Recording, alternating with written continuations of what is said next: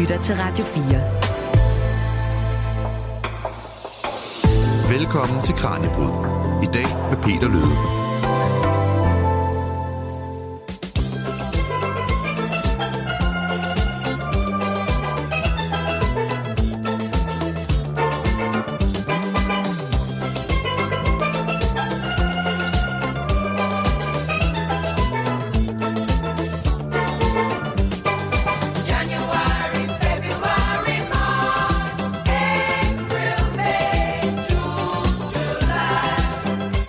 Hvilken dato er det i dag? Sandsynligvis så øh, har du flere måder at besvare det spørgsmål på derfra, hvor du sidder. Måske så øh, kan du kigge på displayet på din telefon. Det kan også være, at du kigger ned i hjørnet på din computerskærm, eller måske eller også er du en af dem, der holder stadig fast i den gammeldags papirkalender, når det kommer til at holde styr på årets gang. Der er i hvert fald rigeligt med måder at finde ud af, hvor langt vi er nået i året. Men hvorfor er det egentlig så vigtigt at vide? Det kan du blive klogere på i dagens udsendelse af Kranjebryd her på Radio 4. Vi vender nemlig bladene i kalenderen og undersøger, hvorfor vores kalender egentlig ser ud, som den gør i dag med 12 måneder, 4 årstider og et år, der starter den 1. januar. Derfor starter vi også lige programmet med en lille bid fra den sang, der hedder Calendar Song, som er lavet af Boney M. Jeg kan allerede afsløre nu, at øh, meget af kalenderens sammensætning, ja, det er simpelthen nogle lappeløsninger. Hvordan det hænger sammen, det kan du blive klogere på i løbet af programmet. Tak fordi du lytter med. Mit navn er Peter Løde. Velkommen til dagens afsnit af Kranjebrud.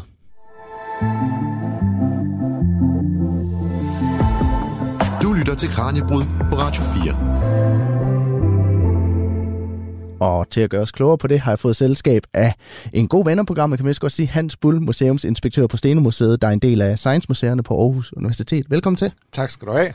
I dag der skal du og jeg jo dykke ned i kalenderens funktion, formål og- og historie, og så skal vi også se nærmere på, hvorfor kalenderen faktisk ikke rigtig går op, og øh, nogle af de områder, hvor det er lidt arbitrært, hvordan vi egentlig øh, har skruet den her årsoversigt sammen. Men inden da, så vil jeg gerne høre dig, Hans, fordi jeg er jo typen, der læner mig ret meget op i min kalender. Jeg bruger kalenderen på min telefon enormt meget til at holde styr på fødselsdage og mærkedage, helligdage, og også lige huske at holde ferie en gang imellem, når den minder mig om det. Hvordan, øh, hvordan bruger du kalenderen i din hverdag? Jamen, på den måde ligner vi nok hinanden. Altså, jeg har den også frem mange gange, og øh, på universitetet, der bruger vi en elektronisk kalender, hvor vi kan skrive i hinandens kalender, og så kan man hurtigt få tiden brugt op, når man kan lave aftaler for hinanden på den måde. Ja, fordi at øh, uanset hvordan kalenderen ser ud, så har man jo kun det tid, man nu har, ikke? Lige præcis. Hvor, hvorfor er kalenderen vigtig sådan i videnskabelig sammenhæng? Nu er du jo på Science Museerne på Stenemuseet, så hvilken rolle spiller kalenderen i, i videnskaben? I nogle videnskaber, der betyder den ikke så meget. Øh, der betyder det måske mest, at når der er gået en måned, så er man heldig at måske få løn for det, man laver af forskning. Men der er nogle videnskaber, som er meget tæt bundet til kalenderen. Ja. Øh, fordi de jo er øh, studerer en historisk udvikling. Øh, astronomien er et super godt eksempel. Ja. Fordi øh, når der sker en supernova, så sker den jo kun én gang. Ja, Og, øh, og der er det jo vigtigt at kunne vide, hvornår var det lige præcis, det skete, for at man kan sammenligne det med andre. Og øh, samtidig så er det jo astronomien, der faktisk giver os nogle af måleenhederne til kalenderen. ja, Fordi øh, vores helt grundlæggende måleenhed i, i kalenderen, det er jo et år. mm, Det var astronomer, der først begyndte at finde ud af præcist, hvor langt er et år. Og tilsvarende med døgnet, som er en anden måleenhed i kalenderen, det er også astronomer, som kan nå, måle præcist ud, hvor langt er et døgn. Ja. Og det, øh, vi skal komme ned i, hvordan året er delt op og sådan noget lidt senere, men det, hvad, jeg kunne godt tænke mig at prøve at starte med at spørge dig. Vi har holdt styr på det her i tusinder af år. Ja. Ja.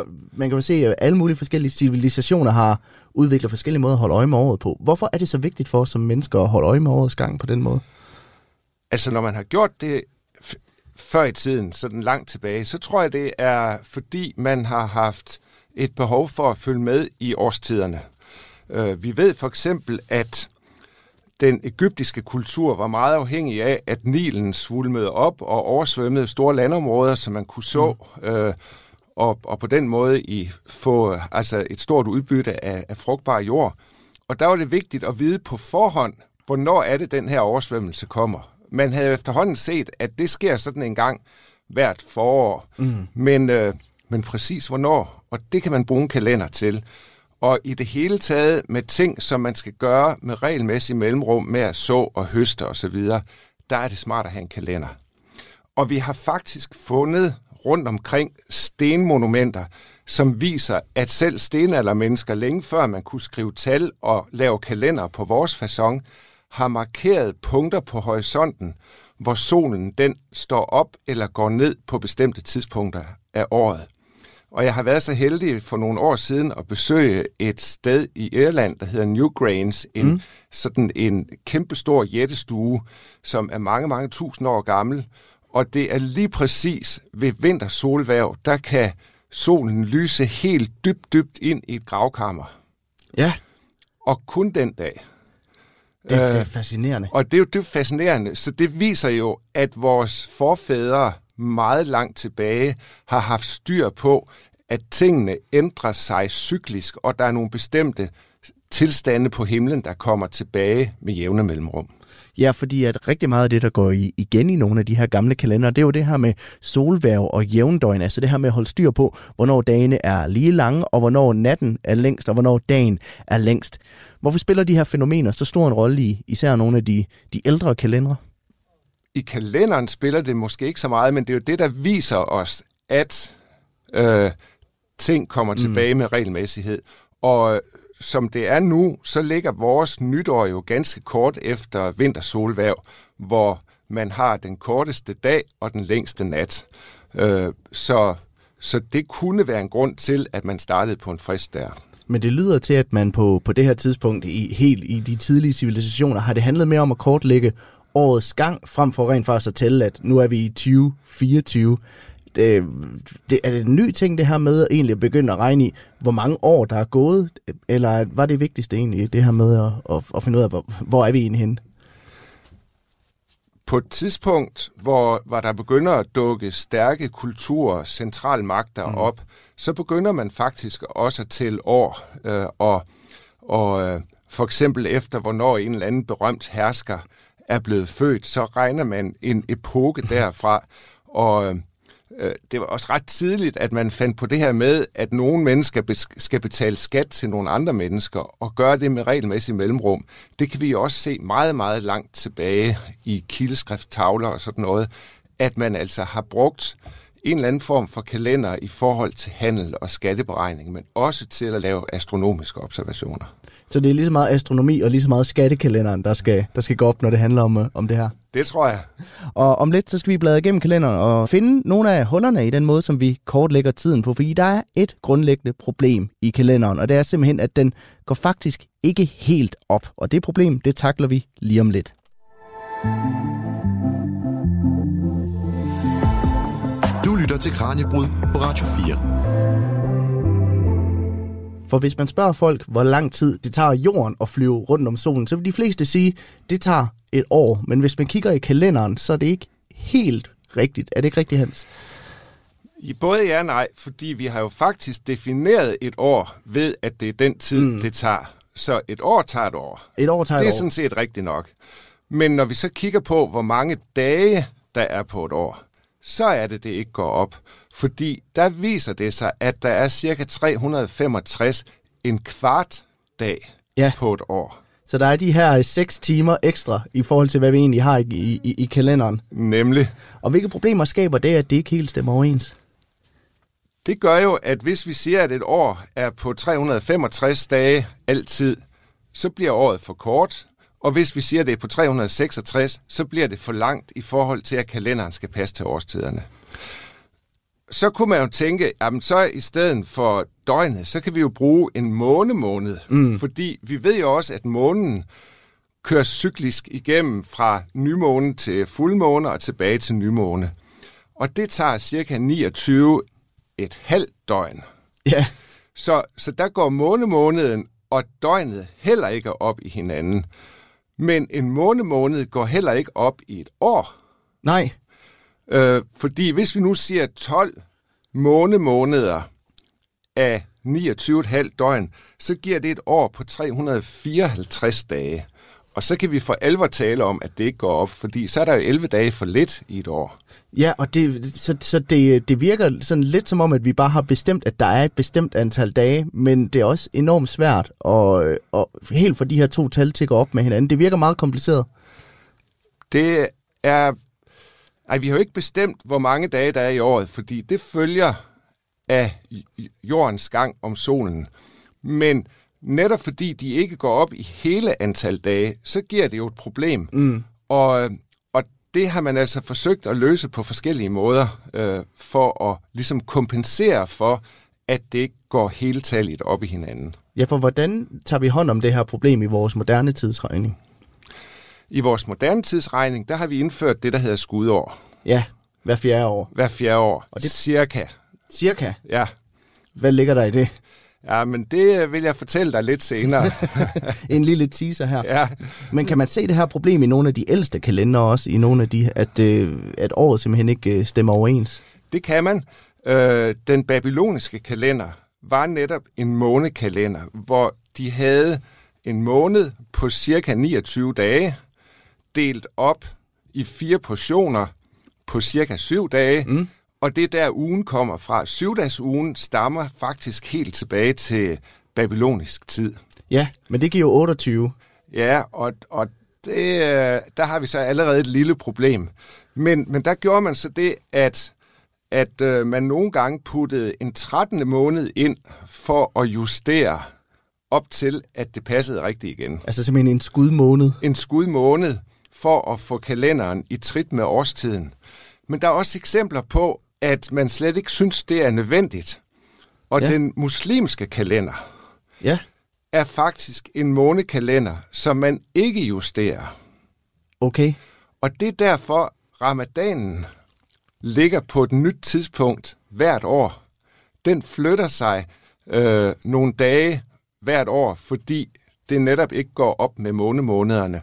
Og det er månens gang, der styrer den muslimske kalender. Så det vil sige, at der er en måned rent faktisk den tid, som det tager for månen at, at gennemgå alle sine faser. Ja, og der kan man så faktisk ikke i kalenderen gå ind og aflæse, hvornår øh, måneden starter, fordi det skal ske ved, at en, øh, en mus- muslimsk lært går ud og kan se nymånen komme til syne øh, der en dag eller to efter den faktiske nymåne. Det er der måneden starter. Så det er simpelthen ved at observere starten på måneden. Det er ved at observere starten, øh, og det er selvfølgelig cirka på et bestemt tidspunkt, men faktisk lader man ramadanen starte og slutte alt efter, hvornår en, en muslimsk lært kan, kan se øh, nymånen. Og nogle andre, der også har sat sig præg på, på vores kalender den dag i dag, det er jo romerne. Og som jeg, jeg har hørt noget med, der kun var 10 måneder i deres kalender, i hvert fald til at starte med. Det er rigtigt. Øh, og det var sådan en lidt blandet sol- og månekalender. Mm. Øh, og, og så puttede de nogle skudmåneder ind for nogenlunde at få det til at, passe. Ja, fordi at øh, decem, som i december, det betyder jo faktisk 10, hvis man... øh, Den hvis man 10. kigger på det. måned, og det hænger sammen med, at den romerske kalender, den havde nytår ved forårsjævndøgn. Ja. Altså det tidspunkt om foråret, hvor dag og nat er lige lange. Og, øh, og det vil sige, at det er i, i marts måned, så marts var den første måned. Okay, Øh, og så passer det med, at september, som er syvende måned, øh, det er det jo i forhold til at starte i marts, og oktober som 8. og december, øh, øh, november som 9. og december som 10. måned. og øh, lige pludselig så tilføjede man så to ekstra måneder, nemlig januar og februar. Og hvorfor man gjorde det, det får du svar på lige om lidt. Du lytter til Kranjebrud på Radio 4. For nu er det jo ikke så forfærdeligt lang tid siden, at mange af os sang med på Vær velkommen herrens år og bumpede løs for at markere et nyt års komme. Men hvorfor er det egentlig lige nu? Svaret er der ikke så mange, der kender, fordi der skal graves dybt i historien for at finde forklaringen. Men vi skal i hvert fald tilbage til midten af 100-tallet før Kristus. Dengang der satte romerne et nyt år i gang, når de nåede til 1. marts, som vi talte om her i studiet. Men i takt med, at romeriet blev større, så gik romerne fra at have et sammenhængende rige på den italienske halvø til at have et imperium, hvor der skulle sejles for at nå kolonierne i blandt andet Nordafrika og i Spanien. Og øh, der blev årstillingen 1. marts et problem, fortæller lektor emeritus fra Syddansk Universitet, Tønnes Bækker Nielsen. Årstillingen starter 1. marts, som er den dag, hvor de nye konsuler indtræder i deres embede. Og konsulerne, det er jo den romerske republiks herfører. Og selvom vi ikke har nogen kilder, der siger det, så kan vi med ret stor sikkerhed sige, at noget af det første, konsulerne gjorde, det var så at mønstre borgerne for at se, hvor mange soldater man havde. Det er jo nok også derfor, at marts hedder, hedder marts efter krigsguden Mars. Og så har konsulerne så foråret til at tænke over, hvilke krige der skal føres, og så fører man krig om sommeren, og om efteråret så øh, holder man op. Så drager man hjem. Og det fungerer jo fint, så længe man slås mod folk i nærområdet. Men hvis du skal føre en hær fra Italien til Spanien, så skal du sejle. Så skal du have god tid, fordi du skal skaffe troppetransportskibe, og du skal have tropperne frem til indskibningshavnen. Og du kan meget vel skulle sidde og vente to, fire, måske seks uger på, at vindforholdene er sådan, du kan sejle. Og nu bliver det et problem, ikke? Fordi at øh, så er der faktisk ikke særlig meget tid at starte fra, hvis man først starter 1. marts. Og den romerske historiker Livius, han siger, at beslutningen om at ændre konsulernes tiltrædelse og dermed årstællingen, det er begrundet i et oprør i Spanien. Og det passer faktisk jo egentlig meget fornuftigt, fordi det der med oprør, det er, at man ikke kan forudsige dem. De krige, som romerne selv starter, dem kan de jo planlægge året før. Men nu er vi i den situation, at der kommer en besked, den er vel kommet der i begyndelsen af marts, om at der er ballade i Spanien, og så er det først der, man kan sætte hele apparatet i gang for at føre hæren over på den anden side af Middelhavet. Og vi ved faktisk, at det afgørende slag i nedkæmpelsen af det her oprør, det fandt sted i anden halvdel af august. Så det hele er foregået meget, meget sent. Og vi ved også, at romerne faktisk ikke nåede at komme hjem fra den der kampagne i Spanien. De måtte gå i vinterlejre derovre, og det havde de slet ikke udrustning til. Og derfor led hæren faktisk store tab på grund af kulde og sne. Virker det så? Ja, altså, det lader jo til, at det fungerer. Og her skal vi så også huske, at det vi kunne kalde det folkelige år, eller det borgerlige år, formentlig gennem flere århundreder har startet 1. januar. Så det, at man ændrer årstællingen, der kan man sige, så bringer man samtidig det officielle år, som er årstalsåret, det bringer man så også bedre i synk med det, folk opfatter som årets start. Hvorfor var det sådan? Altså, at folket mente, at det startede der omkring 1. januar? Ja, det havde de ikke selv nogen særlig gode forklaringer på. Øh, Eller, eller jo, de havde øh, flere forklaringer, men de stemmer så ikke overens. Der var en tradition, der sagde, at det var Roms grundlægger Romulus, der havde gjort januar til årets første måned. Der var en anden tradition, der sagde, at det var kong Numa, som er den anden eller tredje konge i kongerækken. Og så er der en tredje tradition, der siger, at det sker omkring midten af 400-tallet, hvor man øh, skriver lovene ned for første gang, det vi kalder de 12 tavlers lov. Og det er nok den sidste forklaring, der er den mest sandsynlige, at man engang i 400-tallet, så har man fastlagt januar som årets første måned. Det er også, også derfor, den får navnet januar efter Janus, portguden. Januar bliver porten til det nye år. Hvordan går det den romerske her i årene efter øh, skiftet af årstællingsdato? Altså, det går sådan set egentlig ret godt, fordi at man, øh, blandt andet får man nedkæmpet, eller altså man får udslettet Cartago øh, nogle få år senere.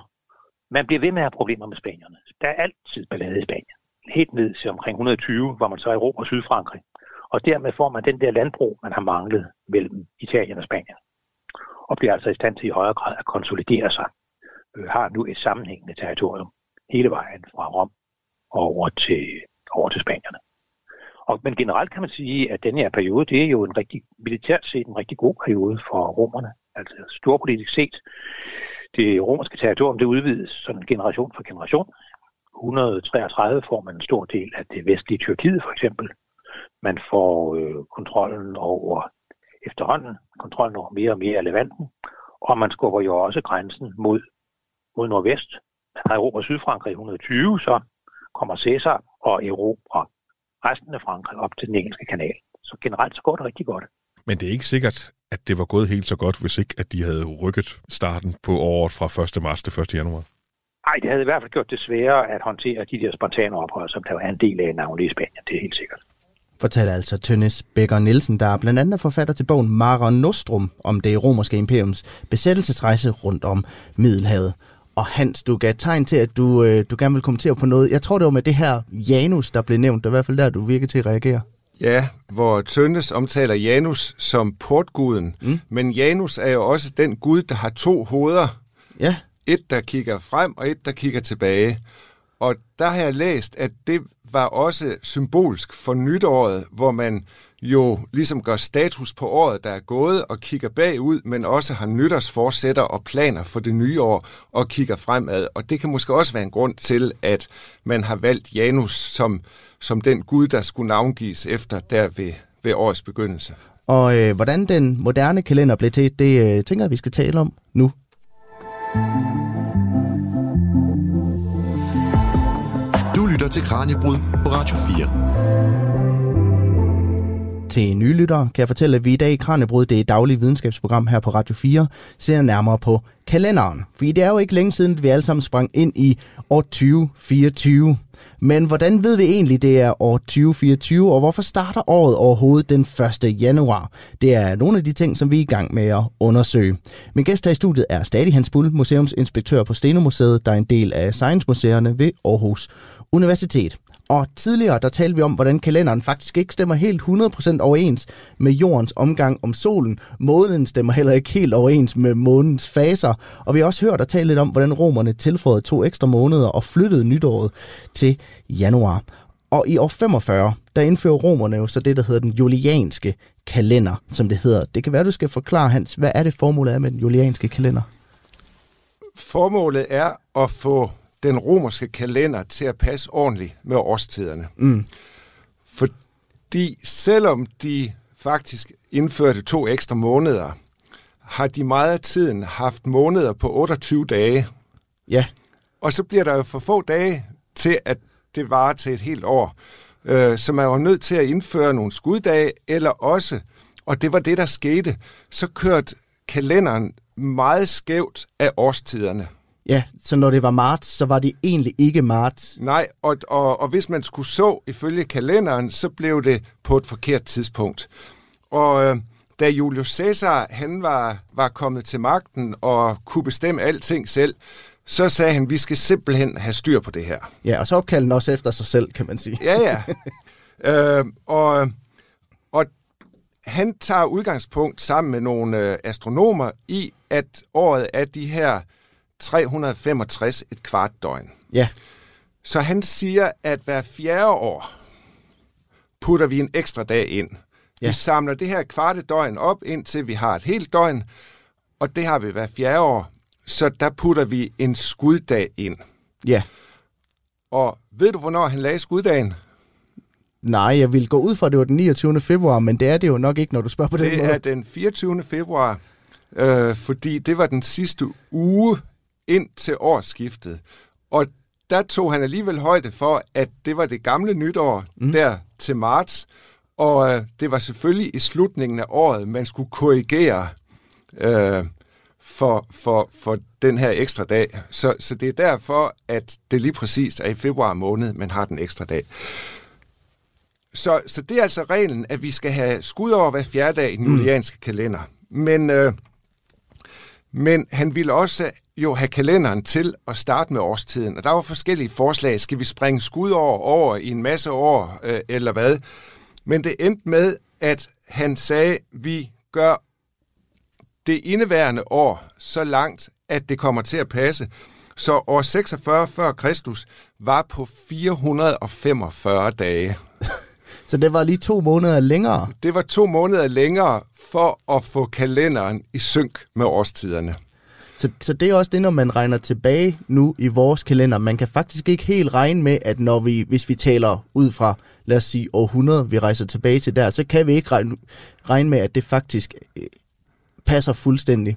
Ikke, ikke på dato i hvert fald. Nu er der så mange af de historiske øh, begivenheder, som vi ikke kender på nøjagtig dato. Mm. Men, øh, Men, men man er faktisk nødt til at tage højde for, at det har forskubbet sig nogle gange der. Og øh, det er også en julianske kalender, vi blandt andet bruger herhjemme i, øh, i mange år. Øh, og det er også ud fra den, som kirken blandt andet falsk ligger påskens placering. Er det ikke rigtigt? Jo, og det er, det er specielt sjovt, det med påsken, fordi den jødiske kalender, Ja. eller påsken er jo oprindeligt en gammel jødisk højtid. Og øh, der er det, at den jødiske kalender har været en månekalender, ligesom den muslimske kalender. Ja. Men samtidig så ville jøderne have, at påsken skulle ligge tidligt på foråret.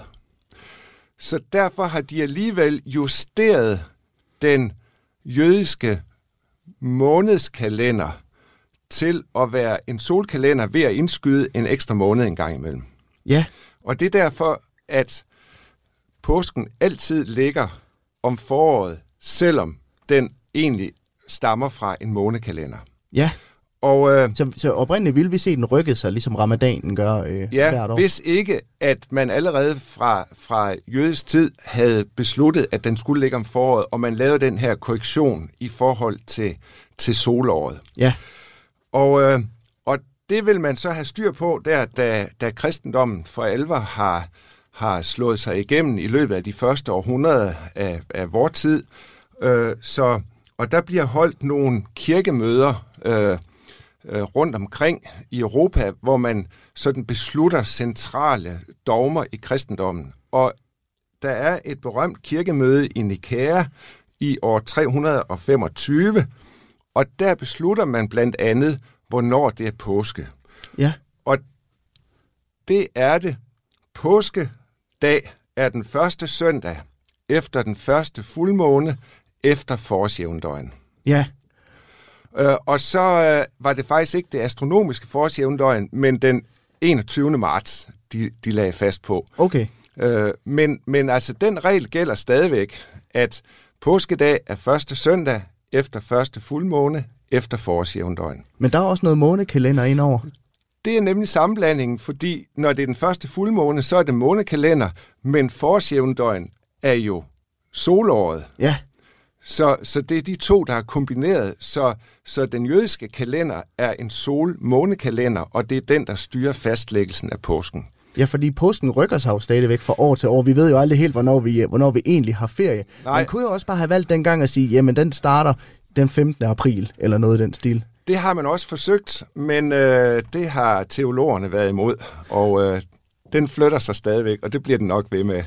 Noget andet, man, øh, man går ind og regner på ved, ved de her kirkemøder, det er jo det her med, hvornår ligger år 0 egentlig. For egentlig at prøve at finde ud af, hvad for et årstal man, man er i på det her tidspunkt. Hvordan fastlægger man år 0? Det er...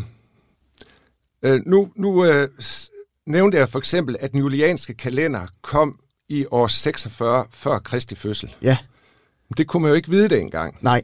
Så, så det er jo sådan en... Nej, de ved jo ikke, at Jesus bliver født om 46 år. Nej, nemlig. Så normalt har man enten i den romerske kalender målt tiden fra Roms grundlæggelse øh, i år 753 før Kristus, eller øh, har man talt, hvor mange år der er gået siden en, en vigtig kejser øh, kom til magten. Og øh, på det her tidspunkt i cirka 500-tallet, som vi skal have fat på nu, der målte man faktisk, øh, hvilket år man var i, ud fra kejser Dio- Diocletian, øh, som kom til magten i år 284 efter Kristus. Ja, Men det var lidt paradoxalt, at kirken brugte ham som udgangspunkt, fordi han var en meget aktiv kristenforfølger. ja. øh, og efterhånden så blev paven og, og det kirkelige establishment utilpas med, at man skulle nummerere sine år efter enten Roms grundlæggelse, som jo var en, en, en hedensk kultur, eller ifølge kirken, og, øh, eller skulle ligefrem gøre det efter, hvornår en, en stor kristen forfølger kom til magten. Så pave Johannes første, han ville gerne have et nyt nulpunkt. ja, så han sætter en munk, der hedder Dionysius Exigius, det betyder Dionysius den lille, øh, til at regne ud, øh, hvornår er Jesus blev født. ja. Øh, Og øh, Dionysius, han øh, ender med at sige, at øh, til næste år skal vi kalde år 532 efter Kristus. Men hvor, er det noget, han, øh, han finder på, eller hvor ved han det fra? Det er ikke noget, han lige frem finder på, Nej. fordi han læser, hvad står der i Bibelen, han kigger i historiske kilder, hvem var kejser og statsholder på det og det tidspunkt, så han kan cirka regne sig frem til, hvor længe det er siden, at Kristus skal være blevet født. Ja, Men der er faktisk en mere matematisk forklaring på lige præcis det tal, og det er, at øh, månen, fuldmånerne, har en cyklus på 19, måneder, øh, 19 år. ja, Efter 19 år, så falder en fuldmåne på den samme dato igen. okay. Øh, Så hvis vi har fuldmåne den øh, 1. januar, så går der altså 19 år, inden vi igen har fuldmåne en 1. januar. Okay. Samtidig så er det sådan, at der er 28 år imellem, at du har fødselsdag på den samme øh, ugedag, Ja. og, og, og, og at det på den måde går op, fordi skudåret også skubber med det, og det er fire og så gange syv med dage. Ja, Så der er altså en 28-årig solcyklus og en 19-årig månecyklus. Ja. Og hvad tror du 19 gange 28 det giver? Åh, oh, jamen det giver jo nok cirka det der, øh, det, det der årstal. 532. Øh, og der har Dionysius, som jo vidste en masse om astronomi og om de her øh, perioder, han har tænkt, nu når vi skal lægge det fast, så vil det være fint at starte med et år, der går lige præcis op med månecyklusen og solcyklusen. Og da det så omtrent passede med, hvornår han rent historisk havde regnet sig frem til, at øh, Jesus måtte være blevet født, så når han frem til at sige, at næste år, det er år 532. Ja. Men som en, en gammel kollega engang sagde, det svarer jo til, at man, det var omkring år, år øh, tusindskiftet, hvor han sagde, det svarer jo til at skulle måle to meter ud med en tomstok, hvor den første halve meter er brækket af. Vi kan jo sådan lægge det der nulpunkt lidt, lidt tilfældigt. Ja, der må være nogle år, der er gået tabt i, øh, i den her beregning, eller der er måske blevet tilføjet nogle år, som egentlig ikke har eksisteret. Ja, Og øh, senere så får man jo det, der hedder den gregorianske kalender, øh, som er lidt en, en udbygning af, eller ændring af, af den julianske. Hvad er det, man, øh, man går ind og ændrer på i den? øh, den julianske kalender havde jo skudår af fjerde år. Ja, og regner med, at døgnet er præcis, øh, eller året er præcis 365 et kvart døgn. ja, Men i virkeligheden er det 365,2422 døgn. okay. Så det er lidt kortere. End de her seks, øh, seks timer, man har ja, regnet ind i det. Ja, det er cirka 11 minutter ved siden af. Og så man sige 11 minutter. Ja. Øh, det går nok. det går nok. Og det gør det også et år. Men når man øh, går over 400 år, så øh, giver det faktisk øh, tre døgn i forskydning. Okay. Og øh, øh, i 1500-tallet, der var kalenderen allerede kommet cirka 10 dage ud af trit med årstiden på grund af det her med skudårene. Simpelthen fordi man holdt skud over hvert år, at så øh, kompenserede man ikke nok for det, eller kompenserede man for meget? Man for... overkompenserede. Ja. ja. Så, øh, så derfor indfører Pave Gregorius den 13. en ekstra regel, hvor han siger, at vi skal stadigvæk blive ved med at holde skudår hver fjerde år, men ikke i sekelårene, altså århundrede år. Okay, Men så vil der blive for få skudår. ja, Så han siger, at sekelår, som 400 går op i, skal der alligevel være skudår. okay. Så i år 1600 og 2000 var der skudår, selvom der ifølge hovedreglen ikke skulle være det. Og nu er vi altså nede på, at øh, det tager ti- 10.000 år for at gå en dag ved siden af, og det har man valgt at leve med. Så må vi tage den der Ja. en gang. Øh, og igen, ligesom øh, øh, øh, Julius Caesar var nødt til at lave et meget langt år øh, 46 før Kristus, så var Pave Gregorius nødt til at korte nogle dage væk. Så da han indførte den her kalender i 1582, øh, så øh, gik man direkte fra den 4. oktober til den 15. oktober. Okay, så der mangler 11 dage. Der mangler 11 dage, ja. Hvad skaber det af problemer? At man på den måde lige pludselig går fra den ene kalender til den anden, og øh, Det lavede man jo regler for, hvordan man skulle øh, regne over. Det kan have noget med renteberegninger at gøre, hvornår skal man betale penge tilbage. Men der var også mennesker, som var sure over, at paven kom og tog 11 dage af deres liv. ja, og det gjorde han jo reelt set ikke, men det gjorde han jo ifølge kalenderen, kan man sige. Det gjorde han nemlig. Men der er jo også, her, herhjemme i, øh, i Danmark, der bruger vi jo den gregorianske kalender, men der er jo stadigvæk steder i verden, hvor man bruger den, den julianske kalender. Ja, men jeg vil lige sige så, at øh, vi var meget længe om at overgå til den gregorianske kalender. Ja, Fordi det er jo kort efter reformationen, og øh, det protestantiske Danmark ville i hvert fald ikke følge en katolsk tidsregning.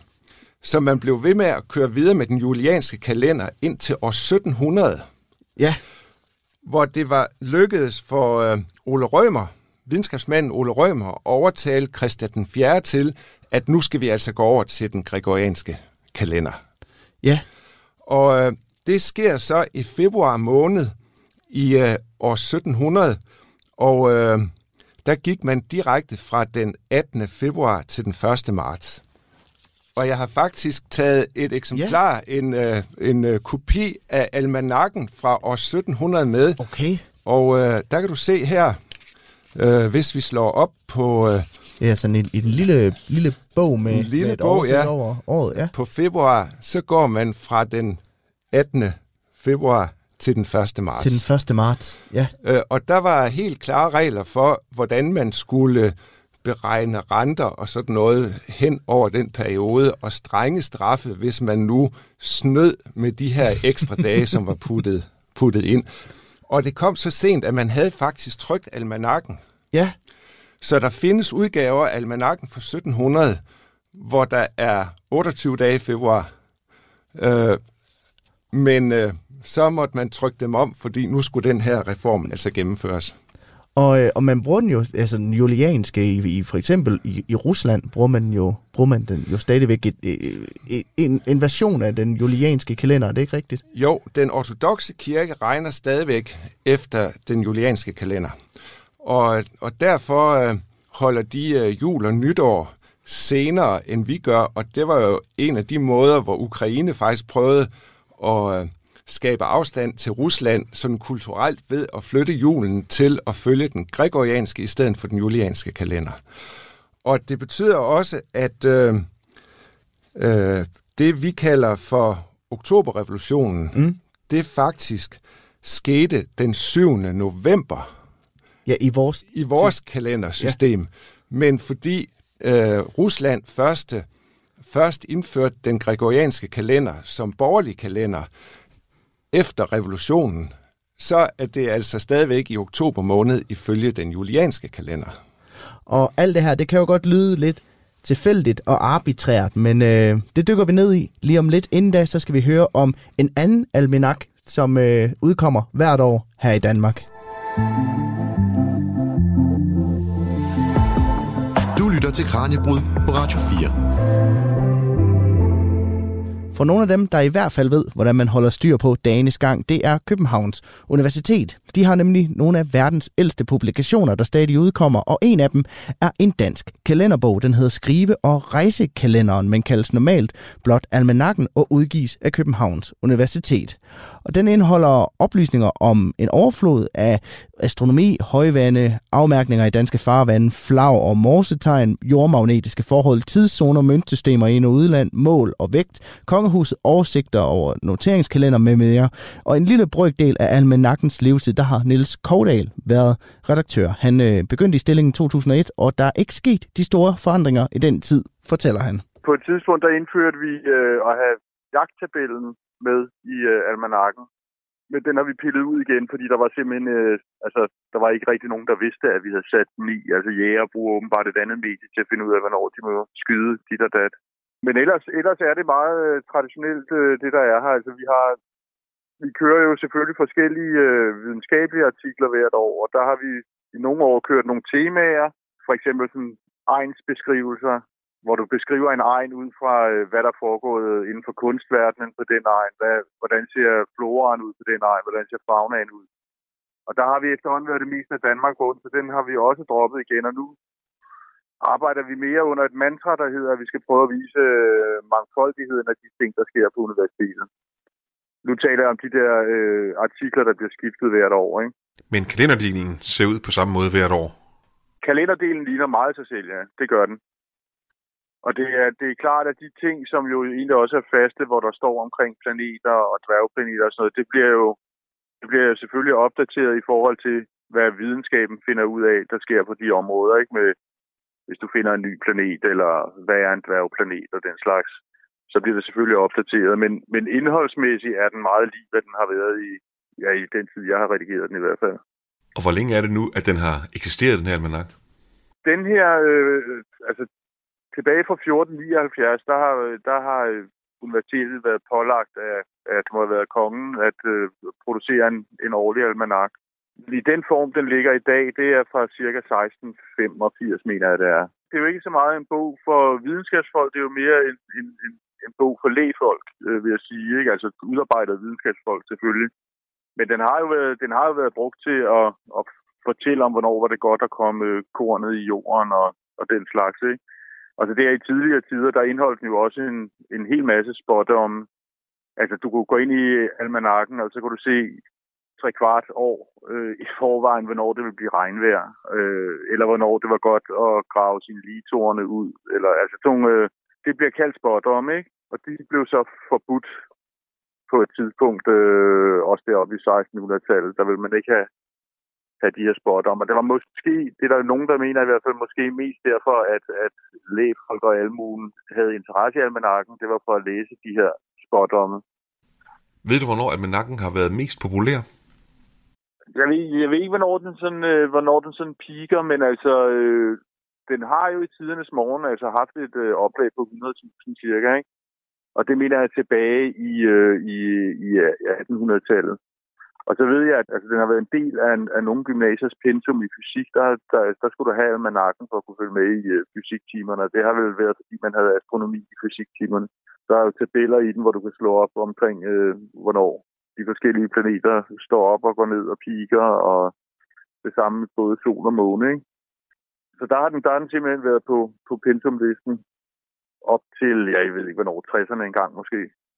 Men 100.000 i oplag, det har I næppe længere. Altså, kan den leve videre, den her almanak, når nu vi er så digitale? Altså, det mener, det mener vi jo godt, at den kan. Øh, og når jeg siger vi, så er det vores lille tremandsredaktion. Ikke? Forløbig, der ligger, vi, der ligger vi pænt over det tal, der hedder en, en bestseller i hvert fald. Og så, så længe det, vi gør det, så, så bliver vi ved. Og om lidt, så skal vi dykke ned i et spørgsmål, der har presset sig lidt på, synes jeg, gennem udsendelsen, nemlig om den kalender, vi har i dag, ikke egentlig er lidt af en lappeløsning. Du lytter til Kranjebrud på Radio 4. Fordi Hans, altså, så har vi prøvet at lave en kalender, der passer lidt til månen og passer lidt til året, men det passer alligevel ikke helt. Og så har vi smidt nogle skuddage ind for at prøve at kompensere, og det passede så heller ikke helt. Så har vi fjernet nogle skuddage, men medmindre det gik op i 400 årstal, så har vi dem alligevel. Det virker lidt til, at vi hele tiden prøver at øh, lappe nogle huller i, en, i, i den her båd, der er kalenderen. Altså, er det en lappeløsning, den kalender, vi har i dag? Det synes jeg godt, man kan kalde den, fordi den kalender, vi har i dag, har jo lige præcis rødder helt tilbage til babylonisk månekalender med øh, inkludering af jødiske helligdage og så den romerske kalender, hvor man også har, har månemåneder på 28 dage, men så efterhånden får dem gjort længere, så det passer næsten med 12 lidt længere måneder på et år. Øh, og så den her korrektion med den, med den øh, gregorianske kalender. Men det er jo fordi vores øh, behov for at holde styr på året er jo på, eller i hvert fald på historiske begivenheder, mm. og vores egen tid jo i nogen grad er uafhængig af den, den astronomiske tid. Og det er jo derfor, man har mange forskellige kalendere. Øh, skoleåret Ja, har jo nytår i august måned. ja det kan man sige. Ja. Øh, kirkeåret har nytår første søndag i advent. ja. der starter det nye kirkeår. Øh, men det er jo ikke på en bestemt dato. Nej. Øh, så, så det er, det er sådan øh, øh, i, i de øh, kirkelige tekstrækker, hvor det sådan set er lagt ind. Og i gamle dage, der lå det, man kalder for finansåret, typisk fra den 1. april til den 1. april. Så, så vi, har, vi har mange kalender i gang på samme tid, som vi prøver at jonglere og få til at gå lidt op i hinanden på en eller anden måde. Ja. Øh, og min kone, hun har øh, en stor papirkalender. Hun synes, det giver det største overblik, som hun simpelthen har håndskrevet et stort ark med sine aftaler der. Hun har også den elektroniske kalender på arbejde, men, men hun laver så sin egen kalender for at, at kunne have det størst mulige overblik. Men i, vi lever i en tid, hvor vi har atomuger og, og den slags. Vi kan måle tiden meget, meget, meget præcist. Burde vi ikke lave en kalender, hvor vi rent faktisk ved, okay, den her, den passer 100%? Så ville vi få en kalender, som måske nok fulgte øh, nogle bestemte naturfænomener, men som gik på tværs af vores egen øh, naturlige, øh, borgerlige øh, øh, livsførsel, og, og hvornår står man op, og hvornår går man i seng. Øh, der er nogle af de astronomer, som øh, kører rundt med Mars rover, Mm. hvor Marsdøgnet er lidt længere end jorddøgnet. Jeg mener, det er omkring 25 timer på et Marsdøgn. De prøver at få en døgnrytme, som passer til, hvornår det er dag på Mars, og hvor, hvor de så kan køre rundt med roveren der. Og det er et helvede for dem at få, få den her døgnrytme på 25 timer til at passe med familiens døgn, som kører på 24 timer. Så jeg, jeg tror simpelthen ikke, vi kommer ud over at sige, at døgnet med solens rytme, det er, er noget, som vores krop er, er programmeret til at følge, og så må vi få det andet til at gå op bedst muligt. Og man kan sige, at øh, kalenderen er måske i sidste ende til for, at vi kan, vi kan tælle dagene, og ikke fordi den skal passe 100%. Nej, det, det tror jeg, du har ret i. Og øh, vi har så småt øh, tre minutter tilbage i, i dagens program. Hans. Altså hvis vi skulle prøve at koge programmet ned til én pointe, vi skal sende lytterne afsted med, hvad skulle det så være? Så er det, at vi jo faktisk gennem alle de her lappeløsninger har fået en kalender, som virker ret godt i praksis. Ja, så, så, hvad, så hvad skal man tænke over, når man, når man sidder og, bladrer i kalenderen, og måske heller ikke helt kan overskue alle sine aftaler? Så skal man tænke over, at det er ikke kalenderen, men alle de ting, man engagerer sig i, der gør, at vi altid har for lidt tid. Hvis bare man havde et skudår, man kunne smide ind en gang imellem, for, for at få lidt ekstra tid hver dag. Ja, der, der er jo nogen, der bruger det her udtryk, at uh, det der, det skal jeg nok få gjort i den uge, hvor der er to torsdage. ja lige præcis. Ja, Hans Bull, tak fordi du havde lyst til at komme forbi. stor fornøjelse.